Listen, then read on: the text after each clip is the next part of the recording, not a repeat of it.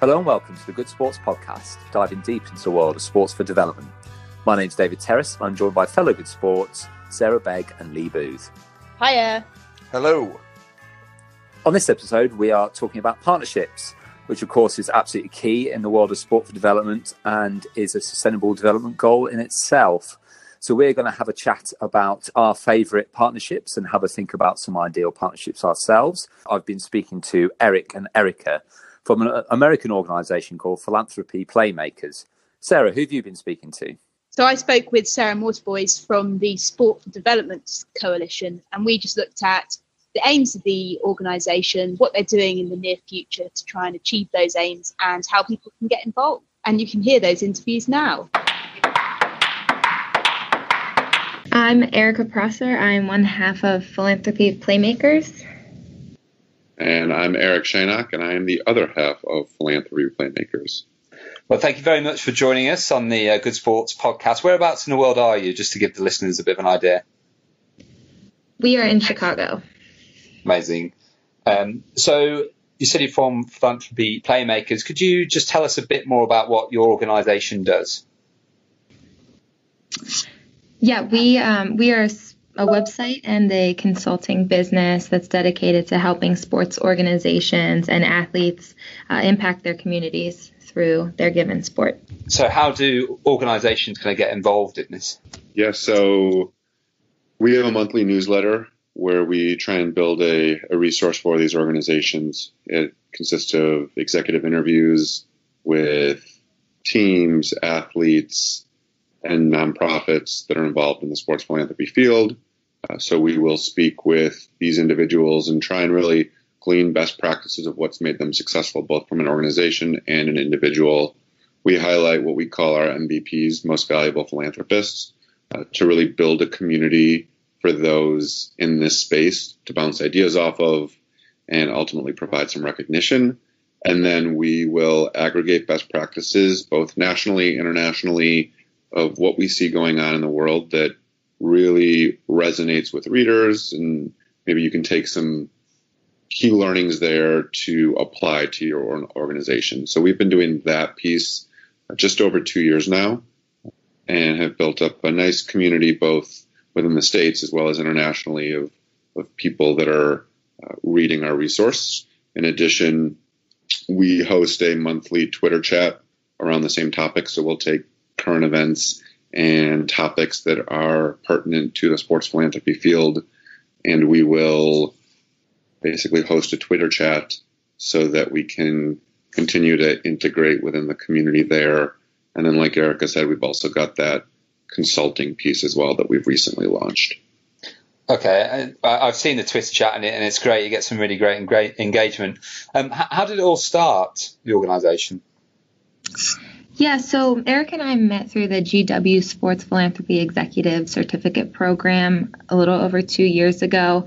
Um, we actually just ended up on the same plane back to Chicago and thought that we met so many great people that weekend that we really wanted to keep in touch and wanted to build a community around all of the great work that um, people were doing in sports for development. So we just launched the website and um, tapped that network from GW, and here we are two years later. So it was just a a brainchild of a two-hour flight home, and it's been really wonderful to connect with people, like Eric said, in the states and abroad. To really echo what Erica said there, you know, it was at a time where athletes didn't necessarily have as strong of a voice as they do now.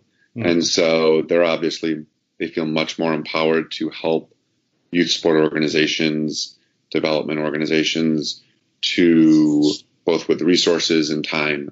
And so it was a perfect storm on our end to build this resource and this tool. And ultimately, everything that's happened over the last two plus years across the sport, specifically in the States. Um, you know, like I said, it was just a perfect storm when we decided to uh, officially launched this organization, um, it, the timing worked out well. So, um, how does it work in terms of uh, a client? So, firstly, what sort of clients do you have, and then how, you know, what experience do they get? So we work with a, a few different types of clients, um, but mainly we would be working with an athlete, a professional athlete, um, a sports organization, local sports organization, or nonprofit, or a team, community relations department, or foundation. And we can offer support in anything from fundraising strategy and marketing and communications to just to communicate the story to the public. Uh, we can help with finding corporate sponsors, community partners, and we can also help with just overall strategic vision for how to more create more sustainable organizations. Yeah, and once again to piggyback off of that, you look at what some of these foundations and nonprofits need. First and foremost, it's strategy. But in addition, we're all looking at how we can make a larger impact. And at the end of the day, that means how do we raise more money, right?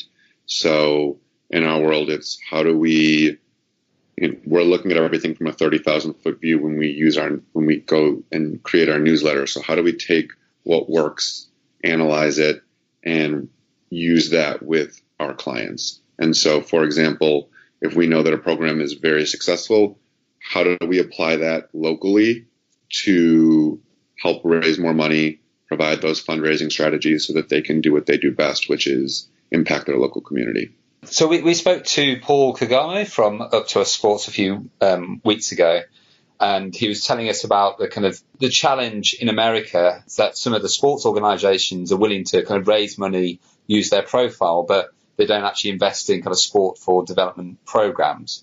Is that something that you've seen, and is that is that something that's likely to change? So, are you you're asking if pro sports teams are willing to invest in sport for development? So, yeah, I meant in terms of people raising money for causes, like JJ Watt um, raising money for the hurricane, for example, but not necessarily investing that into sport for development. Is is that you know is that something that you've seen, and is is that kind of widespread in America? Yeah, I would say that's right. That um, right now, pro teams and, and pro athletes use their platform to bring attention to things that are near and dear to their hearts and, and are personally compelling. Um, so there's not as much focus on this concept of sport for development as there is internationally. Mm-hmm. Um, I I think that uh, the conversation around sport for development um, is starting, particularly with girls sports and, and girls participation in, in youth sports at a younger age and how that can benefit communities and um, eventually states and then nationally. Um, and I think that that will parlay into the broader conversation. Um, I don't, I don't know, Eric, if you want to add anything to that.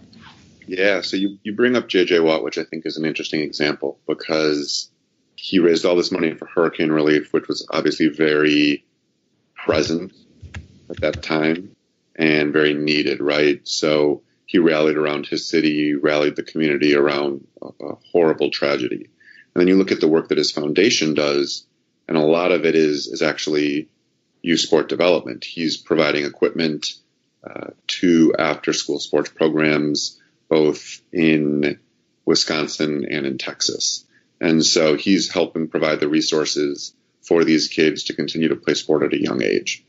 Now, that's an interesting example because a lot of these athletes don't have their own foundation, mm-hmm. or if they do, it's uh, a little different of a, of a reason than what you'd expect. And so, in the states where you have so many sports, so many athletes, so many different causes, there is a lot of clutter. And so I think what a lot of these professional athletes do is they pick something that's near and dear to their heart, whether that's breast cancer, uh, prostate cancer, diabetes, you name it, and they try and put their own twist on it.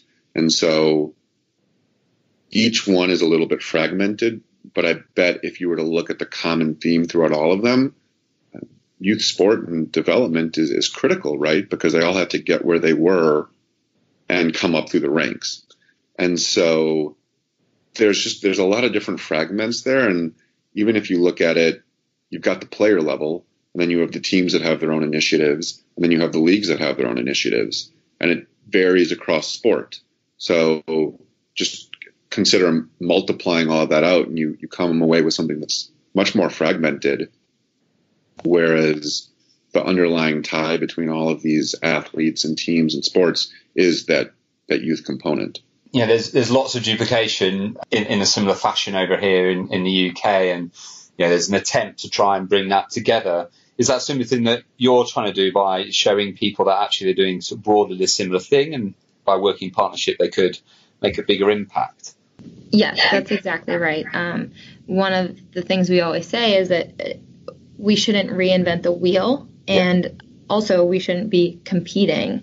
Um, there's strength in numbers, obviously, and and bolstering partnerships. Um, actually gives you more access to resource and influence and um, instead of everyone uh, kind of hoarding or, or feeling threatened by other sports organizations that the more connections we can make, uh, the greater the impact will be and the more uh, long term and sustainable. I think one thing to add on there is, you know, because we have that 30,000 foot view, but we're able to execute at that that minute local level, we're able to really truly understand how many similarities there are across mm. sports and issues. So, for example, you look at where I'm from in Milwaukee and where I lived in Memphis. You have a basketball team in Memphis and you have a baseball team in Milwaukee. Those two aren't necessarily communicating about what's going on in their community, how to impact the youth raise money. But if you look at the pure numbers, they're similar in size. They have similar issues across demographics, socioeconomics. Um, and so, because they're in different sports, they run in different circles. And so, we're able to go and say, okay, what's going on in this market or with this team, and why does it work? And what other efficiencies are there so that, like Erica said, we're not reinventing the wheel, we can be the conduit between the two organizations to speak, share best practices, and ultimately pool resources or contacts or partnerships to really amplify that effort and that uh, the results in each community. And um, with, with, that kind of wide view that you, you talked about, what, what, do you think the kind of really exciting trends are for sports for development in, in the US? I think we're moving in the right direction. Obviously, you spoke about Up to Us, uh, which yeah. is a phenomenal model in terms of sport development. And I think with how much, let's put it this way, there's so much education and resources available nowadays for parents and for um, their kids in terms of sports. It, it truly does, A, keep them off the streets, B, teach them a skill set that you're not going to get through any other activity. And, you know, there's the research out, out there that backs it up. You know, Erica was a former uh, basketball player, and I guarantee you that she's learned more on the court through her coaches and her mentors than probably at any other point in her life. And she can apply that to her professional world and her, her personal world. And so we're obviously very blessed and fortunate as well to have had those opportunities. It's even more critical for youth who come from at risk communities to have this outlet to be able to um, participate in these programs that teach them the skill set where they otherwise may not have them. So, all that being said, I think the urgency is is there, and people are are speaking about it, and it's more prevalent in conversation both both online um, as well as offline, so that the momentum is moving in the right direction to raise money and awareness for sport development. Mm. Yeah, Eric's exactly right. Um, some of my greatest lessons learned were, if not all, were through basketball. And I think that another thing that's happening is seeing professional athletes um, in the media doing things outside of their sport. Uh, even though there's been pushback on that a bit, it's it's now expected that they plan for when they're retired and they're giving back to their community and they're expanding their skill sets while they're playing. And I, I think it's just further proof that sport and, and being an athlete can teach you lifelong skills. And that sends a message to the young kids that are watching these players flourish. So I, I think that's probably the trend is just recognizing that it's more than sport, but sport is the vehicle for developing a, a kid for life. Know, I, I, completely agree with that. And what, what do you think are the, what have you found are the key challenges in terms of implementing this? Obviously, as, as Eric alluded to, it's it's just resource and access. For someone, uh, for a kid in Chicago, for example, it's dangerous to play outside, you know, so sports aren't as accessible in the summertime specifically and, and, even more so in the winter because you know getting into a gym may cost money or you need to belong to a center or something like that. So uh, one creating safe places to play in our major cities is really important. And um, two just general equipment costs and travel costs and that kind of thing. I think that's a trend that we're seeing is people supporting that kind of the, the, that kind of need is you know hockey sticks or just basketballs or new tennis shoes. So definitely those socioeconomic issues come into play. Um, but again i think teams and athletes are making that more of a focus. And even school districts i think are trying to invest more into sports programs even if it can't be after school because of budgets or whatnot. Um, yeah, I, that's what I would think, Eric. Yeah, so I think Erica hit the nail on the head. I'd, I'd add two things. One, it's that education piece of informing people of why this is important. So you can read as much research as you want, but you have to spread this message, and it's a grassroots message, especially the sport development piece. And so, how do you tell that story and create that urgency across every state and each community. That takes time, it takes money, takes you know resources. And then I think, like Erica said, the the resources to be able to actually play these sports. Um, if you look at, I'll give you an example. LA84 Foundation, they're an organization that was built out of the, they were born out of the LA84 Olympic Games. And they really try to make sport available for all because it's such it's in such high demand, but there's so many at-risk children where they can't get to games. You're having to go an hour away. There aren't the proper fields or equipment, like Erica said, and so they resort to not being able to play. So it's how do you how do you bring a field or a, a court closer to where these communities are. Because you know there's research out there that shows that sometimes you may not go outside of your 10 mile radius. And so if they're not able to get outside their 10 mile radius because they don't have a car or you know their the mass transportation is too bad how do you bring the sport to them and then bring the proper educators coaches mentors into those communities as well? So i think it's that that duality piece uh, that you know we've touched on, and um, especially in the at-risk communities, that's where it's needed the most to help provide the structure and the, the positive coaching and the leadership that's uh, you know that they, they may be missing. Yeah, I, I, agree, and we've had a great campaign over here, which was about getting rid of no ball signs in um, in the states and you know places like that to actually allow kids to play properly. And, and, with that in mind, what what things have you kind of seen from abroad that you've really thought, oh, that that's great and that could work? I think Manchester United does a great job uh, at bringing sport to the masses. Obviously, they're a global brand, right? But you know, they're very aware that while they live and breathe and, and work in one area, hmm. and their supporters mainly come from one area, the people that they're trying to impact and the children they're trying to help may be miles and miles away, or I guess kilometers away. And so the distance is so far that they need to bring their programming to these kids. And so they actually go into the school systems and they sign three year contracts with each school hmm. to help bring the game of football and the skills that you learn by playing it to these children.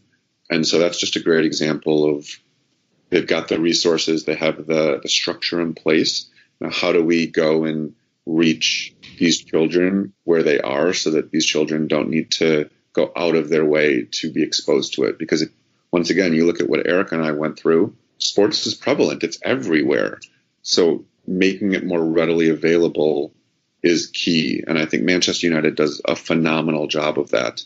And I think that's that's the grassroots efforts and the um, ability to cast a wide net so that you can catch the kids in there and get them hooked and allow them an outlet to use sport as that as that vehicle to improve their life. Mm.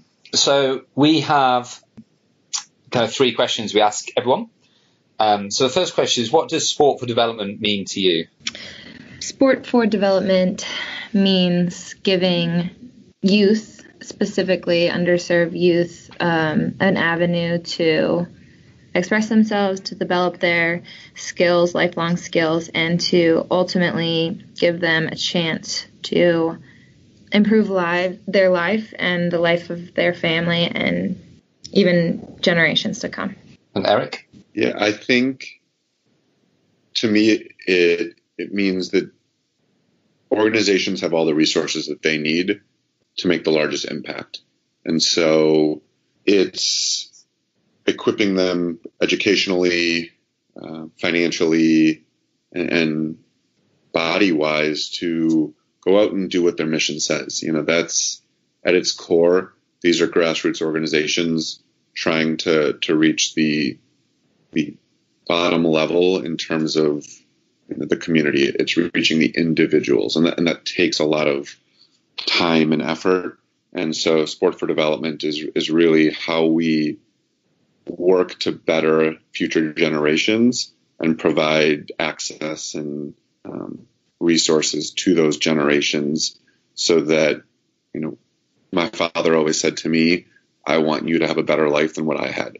And so, how do we take that same approach through sport for both our friends and our you know our strangers that we've never met. It's it's taking that stronger together mindset and uh, applying it to the sport development world. Fantastic. What's been your kind of proudest moment in, the, in your career in sport for development, Erica? Do you want to go first?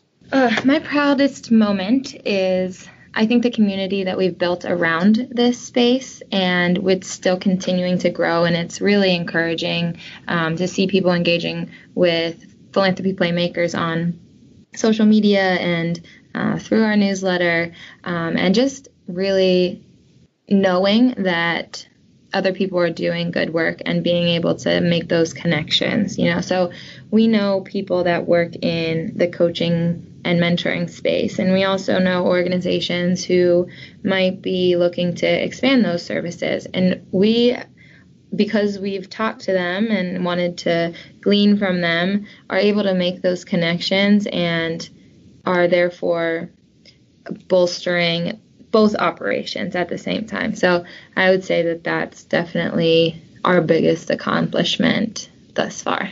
Eric? I think Eric is spot on again. I think we'll get the the emails and the the notes that that say how much people appreciate the resources that we provide. That we're you know they look forward to reading it each month, and I think that just validates the need for a community in sports philanthropy. I think our intention when we started this was to provide a resource.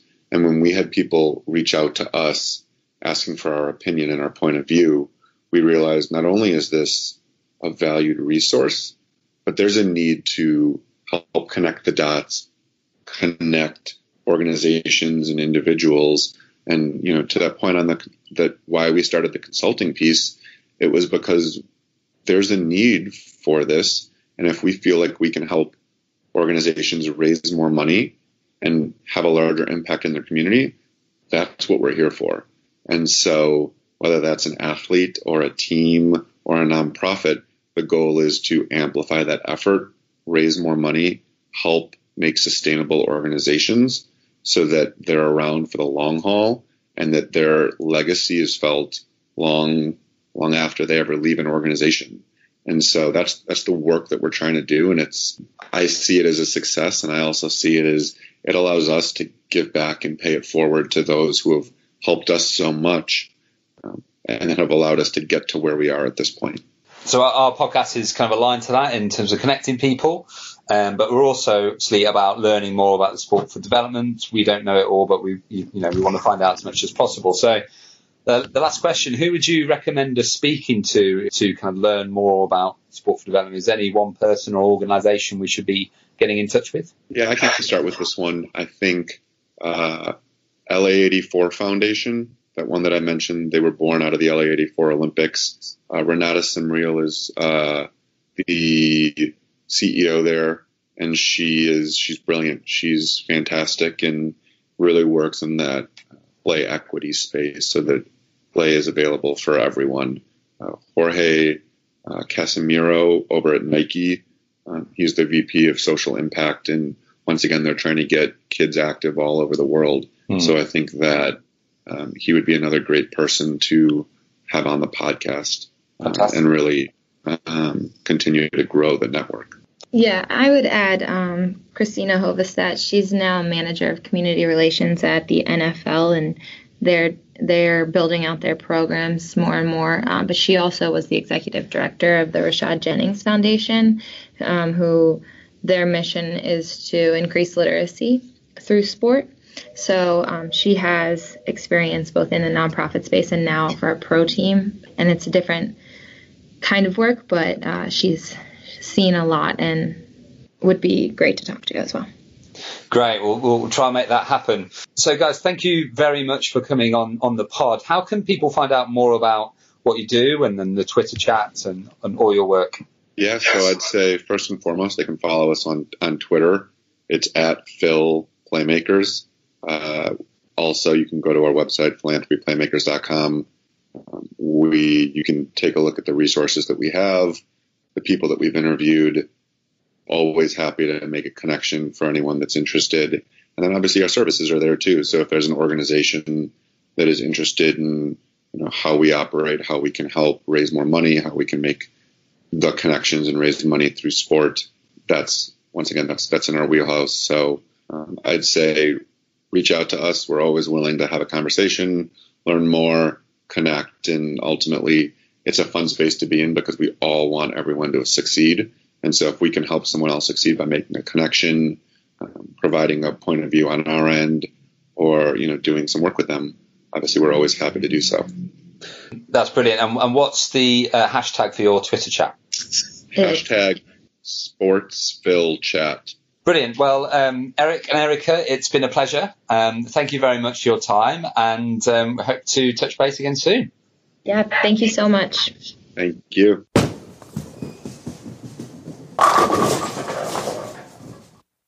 I'm Sarah Mortiboys and I look after this thing called the Sport for Development Coalition, which works across the UK to support and enhance the sector in terms of, of organisations, whether they're private, voluntary, charitable, public, who are involved in working in the sport for development space. Fantastic. Thank you so much for coming on the pod. So no worries. I know you're kind of new into the role. It'd be great to hear more about the Sport for Development Coalition and sort of what the goals are of the coalition and how you hope to sort of drive those forward? Sure. So um, I think from my point of view, I kind of feel that I'm coming back into a space that has got some amazing examples of really good projects and interventions and organisations that are working to change people's lives for the better. And I think the coalition for me is really about three things. I guess for me, it's about looking at how we advocate what we do and not just how we advocate that within the sector, but also how we do that in a wider context I think that we're very good, and education is the same with this. I think that we're very good at talking to each other, but sometimes we might not be so hot at talking to everyone else. Mm. Um, in a, so I think the role of the coalition is around that advocacy and really making the case for why sport can be such a powerful driver in terms of social change. I think the second thing is to look at how we really demonstrate that in terms of evidence and impact. Now that's a toughie, obviously, but how we can show both in terms of quantitative and qualitative data around, well, if we're doing this particular intervention or we're making this particular investment, what is it that we hope to see in terms of impact? And I think recently coming from an education environment, impact has always been, is always the driver of everything that, that um, education does. And I think bringing that, that kind of experience into this role is really important. So it's kind of why you do what you do. And it's a little bit like the so what question. You know, I, I do that particular intervention. Well, so what? What are you hoping to achieve? What's the desired impact of that? And the coalition being in a great position to really evidence that. And I think thirdly, around securing investment. And when I talk about investment, I don't necessarily just mean cold hard cash, although obviously that is very beneficial, but also about how we secure intellectual investment and social investment. So how we encourage both the sector as a whole, but also those that are looking from the outside in, and whether that's government departments, whether that's the private sector, whoever may have a, a desire to be involved, that actually they invest into the sector. So, so that's kind of for me the three key functions. And I think sitting over the top of that is this ability to really drive continuous improvement. So it's kind of the old adage, if you do the same thing, you get the same outcome. Mm. For me, I think it's about advocating what's really, really good, but also stretching the set and have giving that element of thought leadership to say, right, what's the next big step? What are the things that we could all do together? What's the collaboration piece here? That kind of thing. So for me, the kind of movement um, is around those core areas. Fantastic. That sounds like three key themes that we keep coming back to as well across the pod. Um, our sort of key theme for this particular episode of the pod is going to be about partnerships. So the stuff you're talking about around collaboration sounds really interesting and key to that. Um, first of all, sort of how do organisations get involved with the Sport for Development Coalition? Is it something that other organisations can get involved with? Absolutely, absolutely. So it's important to say that the coalition, and you'll probably start to see, although um, obviously I'm saying this on a podcast, so it's, it's obviously gospel, um, but you'll probably start to see the word coalition start to disappear. Okay. And you'll probably start to see the word movement appear a little bit more. And it's important to say that this has been a long time coming. There's been discussions around the development of this, this type of working for probably about five or six years. Mm. Um, and I think because there hasn't been until this point, there hasn't been any, you know, anybody that's kind of in a position to say, well, hey, here's some money. Let's get somebody in to kind of take it to its next level. It's kind of been talking about doing this sort of work for quite quite a long period. It's not necessarily about developing a new thing, um, a new organisation or a new body or anything like that. The the sector is pretty crowded as it is, and that's not a bad thing at all. But I think um, it's important that if you are adding anything else into the mix, it's important that that provides mm. benefit and provides the opportunity to enhance what is currently already happening. So in terms of this is a very long way, winded way of answering your question, but I will that's get right. there, I promise. So in terms of organisations getting involved, absolutely. And we're, we're going to do that in a number of different ways. So in terms of this way of working, the only thing that you will start to see is, is a little logo. So where that appears, you will know that that either that piece of work or um, that conference or that website or whatever it might be has been developed in terms of co-collaboration and co-creation mm-hmm. within the sector.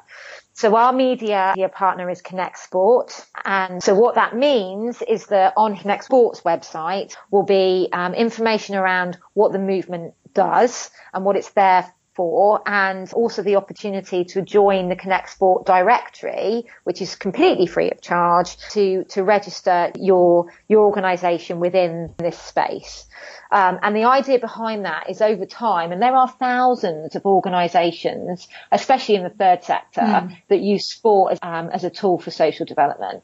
So, and I know in the past, you know, we've tried to kind of gather information on that and all that kind of stuff. But I think for me, it's around the movement is around connecting people and connecting organizations and really starting in its first instance to, to really plug the gaps and share what is currently happening. So if, you know, if you guys do want to get involved, absolutely. All you need to do is register on Connect Sport and that will be the first step for you in terms of joining the movement. Brilliant. Fortunately, Connect Sport is one of our sort of main media partners as well. So we would definitely encourage any of our listeners, if they're involved in sport for development organisations, to make sure they are on that Connect Sport platform if they're in the UK. And if they're internationally based, then Sport and Dev does a similar job for sort of more global space. Yeah. So then, in terms of making the case, um, collecting that evidence around sport for, for, development, sort of what's the plan for for that? Is that something that's going to be driven by the sort of movement, or are you more looking to collect evidence from people who are already doing that work? Well, that's a tough question, really.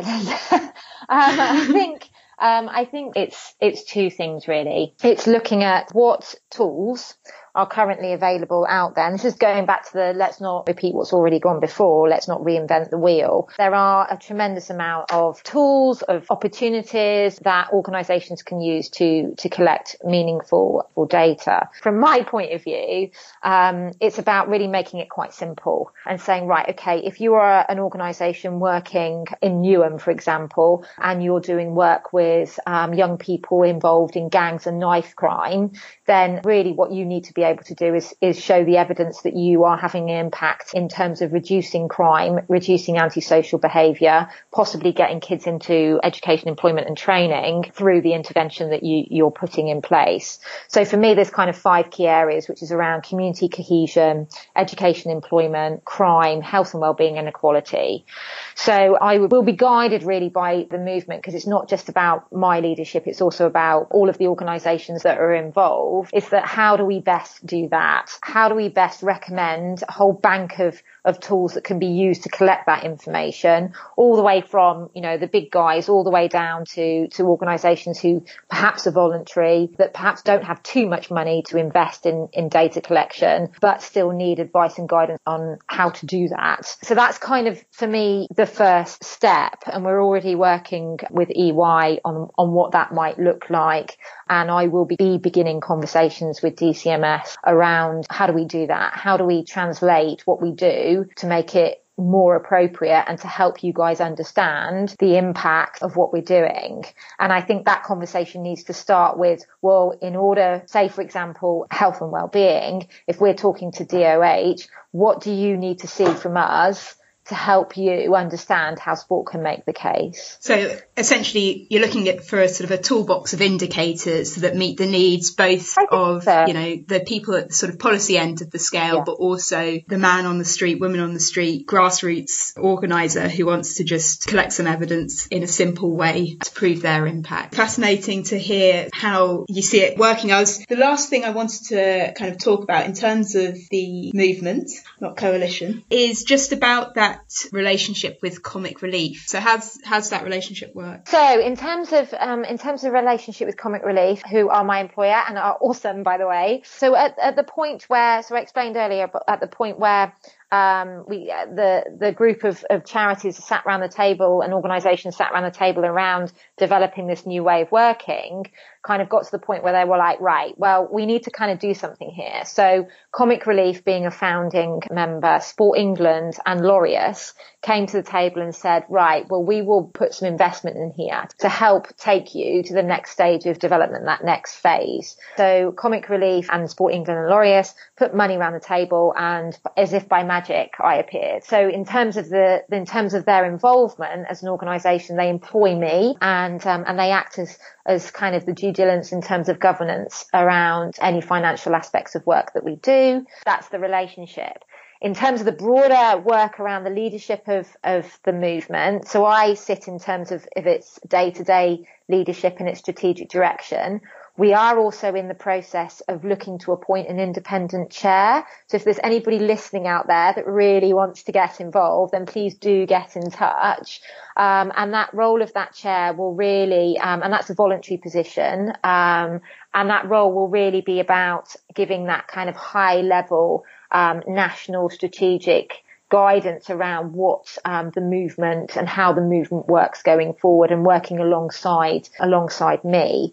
Sitting within that, we, we have currently have a leadership group, kind of the founding members of the movement. And within that also there are task and finish groups. So, for example, we have one meeting on the 5th of September to start to, to present a case around the Commonwealth Games legacy and what um, what the sector could present as a this is what we could do for you in terms of legacy development f- following that big sporting event.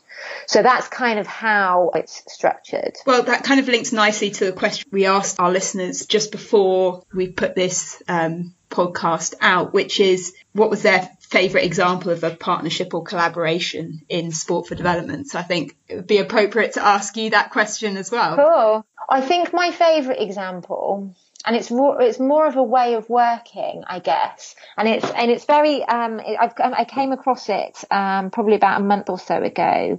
Is is of an organisation called Fight for Peace, and they were founded in Rio, in one of the favelas in Rio, and they were really about how they work with young people to reduce their involvement in gang-related crime and knife violence and all that kind of stuff. And they also have a UK arm which is based in Newham in, in East London. And I think what's really interesting in terms of the way that they collaborate. They look at, they've spent years looking at what works for them uh, in terms of a, an organization and what has the furthest reach and deepest impact for the people that they work with. And instead of trying to set up lots of different fight for peace organizations all around the globe, they've identified key partners in particular areas of real deprivation that they can work alongside and support and build capacity. So, and I think that's a really good example of where you have a real respect and understanding of what works locally and you can go in and add value to that yeah. and share that experience, that knowledge around making, making those organizations and helping those organizations to do that sense of improvement and, and sense of stretch. And I think that for me in, in recent times is a really, really good example of where that collaboration is really beginning to have an effect, not just for the organizations, but actually for what we're all here to do, which is work with the end user. So I think that's a really cool for me, that's a really cool example of that. Brilliant. Uh, yeah, sounds fantastic. And that capacity strengthening piece of work, I think, is something that we're starting to see more and more of. So really yeah. cool to hear that example. We'll make sure that we track it down and, and share it with our cool. listeners on the blog. We've got three rapid fire questions that we ask everyone at the end. Oh, God. Um, okay. So the first one just in one okay. sentence, what does sport for development mean for you? Sport for development uh, to me means or the use of sport to really enhance, improve and change people's lives for not just for what we perceive to be the better, but for what they perceive to be the better. Brilliant. Um, what's your proudest moment in sport for development? Do you know what? I think for me, I used to do quite a lot when I was assist- an assistant head. I used to do a lot of work with some quite difficult kids, very, um, very talented young people. And I think probably one of my proudest moments, we used to take, uh, this particular group of kids to a surf school in, in North Cornwall in Bude. And I think and these kids were from, you know, Gloucester, Gloucestershire sounds all leafy, but inner city Gloucester is not, is, is a particularly challenging pl- place. Mm. And some of these kids had, had never, you know, never been out of the city, let alone gone to a beach. I think probably one of my proudest moments was actually seeing them have the bravery to kind of get in the water uh, yeah. and to have and to build that confidence and that ability to work with each other to really get over those fears. I think that's probably one of the, the proudest moments so far. And then the last question, who would you recommend we get in touch with next um, to interview on the podcast? I would really love to hear from two people really, I think for me, if that's okay, if I can have Of course. I think it, I think it would be really good for you to talk to Jane Ashworth who is CEO of Street Games. Not not just Street Games as a charity, but to talk to her about her journey in terms of establishing that charity. I mean, it's it's phenomenal what they've achieved, mm. and I think that would be a really good insight into into how you you sit down as a passionate group of people and say we want to make a difference to people's lives and kids' lives. How do we do that? And you know that's where most charities are born from. Um, and I think it would be really cool for you to talk to her. And I also think it would be great for you to talk to to Andrew Honeyman, who is um, head of sport at DCMS, and to get his kind of take on the state of the nation in terms of sport and his perception of how sport, as part of our national fabric, can help improve society's outcomes. So, from a really high level kind of government policy point of view, I think that would be quite interesting. Thank you for those suggestions. Um, they both sound like really great people for us to talk to. So the last little thing, do you have any Twitter, Facebook, uh, other social media shout outs that you'd like to make sure that we share with our listeners? We will have um, a Twitter handle and that's at Sarah Sport 4 Dev, which would be great if people could follow. And really just to keep an eye, an eye definitely on Connect Sport. Connect Sport, as we say, is our media partner. So everything that we do in terms of, in terms of outward facing media will be on that website and that will be from September. Brilliant. Sarah, thank you so much for your time. Um, I've really enjoyed chatting with you and no worries. hopefully My pleasure. we'll be in touch again at some point. Cool. So we've heard from Sarah there about her favourite partnership in the world for sport for development. We're going to have a chat about our favourite and also our deal partnerships. Uh, Lee, what's your favourite? The one that attracted my attention recently, and this was on the Connect Sport website, was a partnership between British Gymnastics and the Cartoon Network, and more specifically between British Gymnastics and the Cartoon Network show The Powerpuff Girls. So what they've done is they've created what they call Power Academies, and it's an initiative using those characters from the Powerpuff Girls to inspire young girls to get into gymnastics. Two things really that attracted me to that. One was the way that they seem to be setting everything up in sort of gamification way. So it's about people achieving levels and that gets them certificates and badges, but also the way that they're leveraging something which is, I guess, traditionally a negative. So people watching too much TV, but using the power of those characters to, to inspire girls to get involved in sport. And I know we haven't got a quiz lined up this week, so I thought I'd just test you back, David. So the question here is can you give me the name of the three Powerpuff Girls? um, I uh, wouldn't have a clue if, if I'm honest. Sarah, any idea on the Powerpuff Girl names? Buttercup. Oh, good. Definitely one. That's correct. Uh, it's two more B's if that helps. Bubbles is the one in the blue. That is correct. Show off. I can't remember what the third one is. Well, two out of three is a good effort. The other one was Blossom. Ah, of course it was. Green. So has that just started, Lee? Is that quite a new partnership? Yeah, that's a new partnership, and it's a new partnership which is just been started up in w- w- this year, which is the 130th anniversary of British gymnastics and the 20th anniversary of the Powerpuff Girls. So a bit of synergy there I love as it. well. I think it's great, and I think the theme of um, using popular brands and also gamification will be something that's quite consistent. And I guess it's it's a way of people seeing that actually just telling people to be active is not is not good enough and won't change behaviour. So I think this is a, is a great initiative, and as you say, it's turning a negative into a positive. Sarah, what are your, what are your thoughts? So mine's kind of similar, leveraging a cool brand to get people engaged in sport. And that's actually from sort of my own personal Twitter, I picked it up that Gloucestershire cricket boards are working with Nando's Peri Peri Chicken to promote their participation camps through their Wickets program, but also their Taverners City Cup. It's a performance pathway, but particularly looking at finding ways to make sure that young people from inner cities who might not have the opportunity to ordinarily make it into performance pathways do have that opportunity to be scouted and talent spotted. Now, I know that's not sort of our traditional idea of sport for development, but I still think it it fits into that kind of idea of getting kids who might not be ordinarily engaged and also giving people who might not have the opportunity to make a career out of sport the opportunity to do so. It is interesting because a lot of county cricketers, if you follow their Instagram, eat at Nando's anyway. So it's sort of seen as, as you say, kind of an acceptable, healthy choice of food, but it's still kind of fast food. It's somewhere where you go with your mates. It's somewhere where quite a lot of younger people hang out. So it's really interesting that cricket is trying to kind of piggyback on that um, and trying to raise awareness of possibly a game which is seen as not for people who eat at Nando's, perhaps. I don't know. So, yeah, well, Lee, what do you think of that partnership? Well, you're 100% right. So, every county cricketer I've ever met seems to eat at Nando's. So, there's definitely a link between Nando's and, and cricket. The bit you raised, Sarah, around how they could possibly use that to talk about healthy eating and healthy options and lifestyle options would clearly be great. But certainly, sports for development for me, that if you're getting people who haven't necessarily got the choice or the, the chance as others have to get through the pathways, then that's a great use of sport.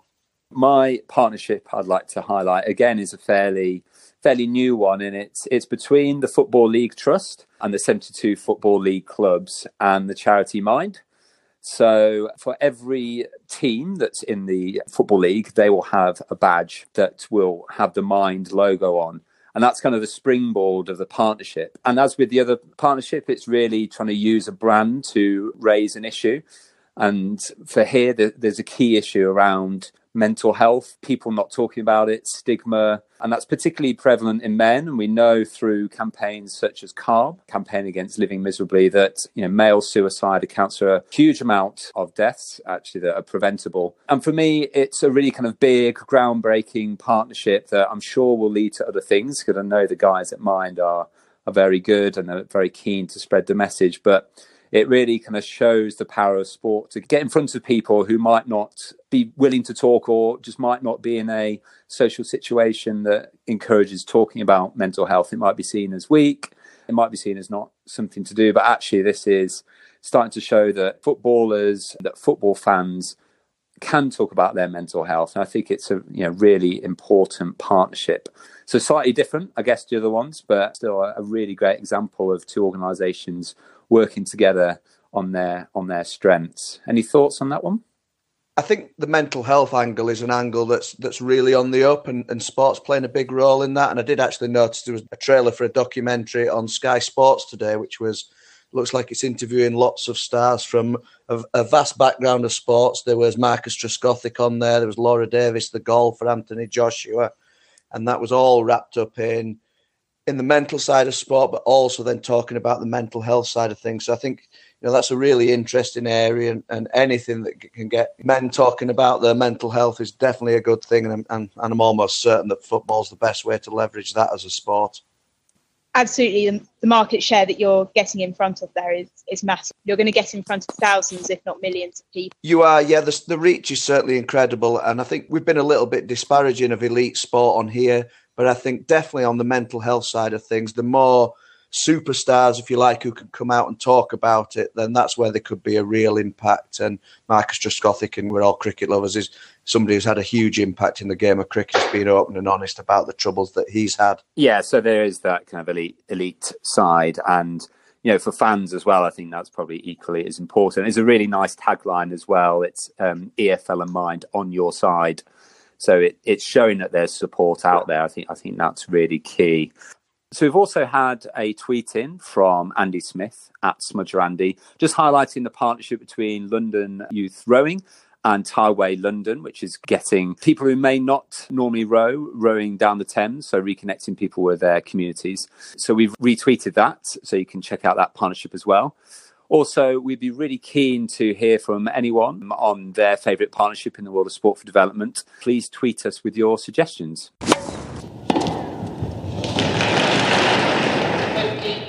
So we're going to go around the horn again, and this time it's looking at sort of imaginary partnerships and our reasoning for bringing these two organisations together. Uh, Sarah, do you want to kick us off this time?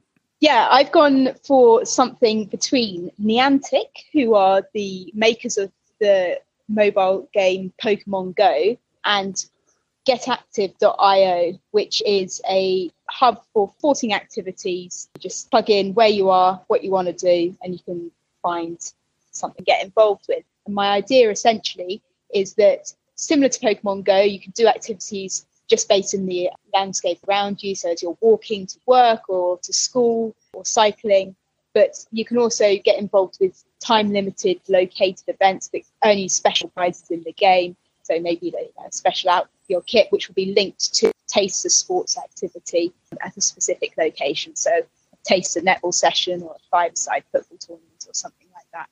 That's my idea. I, I really like that, and I guess they're with Pokemon Go, the evidence was that that increased people's steps anyway, yes. certainly in the short term, because people were just doing it without really thinking. So there's that element. There's there's also a really good organisation called Beat the Streets as well, who do something similar where you kind of tag in on like Oyster card style points around a certain area and you get kind of double points if you're near like a leisure bit. So it might be at your local park or swimming pool to encourage people to kind of at least go and see those. But I think this idea takes that a step further. And I, and I certainly can see real partnerships like this happening in the very near future as, as behavior change becomes more advanced, as we understand what motivates people rather than here's a leisure centre and here's a leaflet, come along because humans are a lot more complicated than that. So I, I think this is a great idea in terms of getting inactive people active through a really fun, engaging way. Lee, any thoughts? Yeah, I mean, I think it's an absolute no-brainer that mobile technology is going to play a big part in everything going forward, and and certainly augmented reality like Pokemon Go is a great option. I know there's a there's a running app, isn't there? Called is it Zombie Run, which sort of uses yeah. this yeah. to get people out there jogging. Uh, but I think technology, augmented reality, mobile phones as a whole, yeah, pretty dream partnerships. Now, one thing they will certainly also have is is the big budgets as well. So they've certainly got plenty of money to invest in this type of thing. And yeah, an absolute no brainer. It'd be a great partnership. So my partnership is bringing together two kind of institutions, the Great British Bake Off and the England Cricket Board, the ECB. I think for me, the Great British Bake Off has tried to change the image of baking from this kind of very traditional housewife activity to lots of people from different backgrounds baking. And I think that it has the opportunity with cricket, which still is quite a traditional sport and obviously is synonymous with baking, to show that people can do different roles, that women just don't have to make tea for men, that the girls' game and the women's game is really, really growing and a huge amount of popularity. And also that men can do the baking and why can't they make teas for women's cricket? So I think the partnership has an opportunity both to promote cricket as kind of a game for all and also to flip the narrative and to get people cooking good, healthy meals. What do you guys think? I like sort of the way that you're going. I can see the natural partnership. I would just worry that you'd fall into sort of these cliches of baking, cricket, picket fences, bunting. And like my experience of cricket is, is as a diverse sport. And my experience of cricket teas has been as a diverse sport and not involving the sort of things that you see on the Great British Bake Off, but amazing curries when you go to Gymkhana or great goat when you go and, and play against teams in, in Hornsey. So I don't know. I think there's something there, but you just have to deliver it really carefully. Yeah, and I think if you have Channel 4 there potentially as that kind of creative force, and it might be that they go to different grounds and the baking takes on quite a different form, but there's that kind of element of competition. Yeah, I completely take the point. It's still quite a British institution, and cricket has that feel about it. But I, I do think that that there could be an opportunity to kind of flip that narrative a little bit. Lee, what what do you think? Well, as a man who's sampled many a cricket tea, I'm already interested. That, that, that's a given. The, the, BBC angle, which was all grand stately homes, and, and as you would see, you know, cricket grounds in the bottom of the garden wouldn't work. But Channel 4's take on these things is usually a lot more progressive. So, yeah, definite match there for me. And just how you positioned it exactly, but diversity would seem a great way of going about it. And Lee, uh, just to finish it off, what's your kind of ideal partnership? Yeah, well, I've I've sort of tried to do a bit of a catch-all for for any sport development charity. So I haven't got one from the sport development angle, but what I have got is Create, which is the UK's leading charity, which is empowering lives through the creative arts often have this in the back of mind. Everybody who's involved in sport for development, or the vast majority of us, are what we sport tragics, really, aren't we? Sport's always been part of our life. I've often wondered if we try and crowbar sport too much on people who don't like sport. Teaming up with a, a creative organisation, and creative looked like one of the big ones, but there are plenty of other ones out there, like the Creative Society, Creativity Works, or even Clowns Without Borders. I just really like the idea of something that brought creative arts into this field. And again, a bit like you're talking about there, trying to get a bit of a crossover. So maybe from the sport angle, you're getting the physical health, but from the creative arts, you're getting some mental health. No idea how the projects themselves would look, but how do you feel about that sort of synergy of the, those two aspects? Well, from my angle, that happens a lot in terms of older people. So often you might have a knit and natter session followed by a something to keep you active, you know, seated volleyball or something like that. And I think the two kind of go go hand in hand pretty well. I could see it being a challenge logistically, but it's a very interesting crossover for me. Yeah, I think we might automatically go first. It's a sports session. How can we add a creative element? But also, it might be interesting to think this is a creative session. How can mm. we add a sports element? So I agree with Dave. I think, and as Lee, as you pointed out, not quite sure how it it would look, but I think it's a really interesting way for us to start thinking. So that concludes our episode on partnerships this time. We would love to hear about your ideas for partnerships and also some great partnerships that you know of. You can get in touch via the usual way on Twitter at Good Sportscast. Or drop us an email info at goodsportscast.org.uk or follow the blog goodsportscast.org.uk. And don't forget to subscribe on iTunes, Spotify, or wherever you get your podcasts. So thank you very much for listening, and it's goodbye from the Good Sports. Bye. Bye.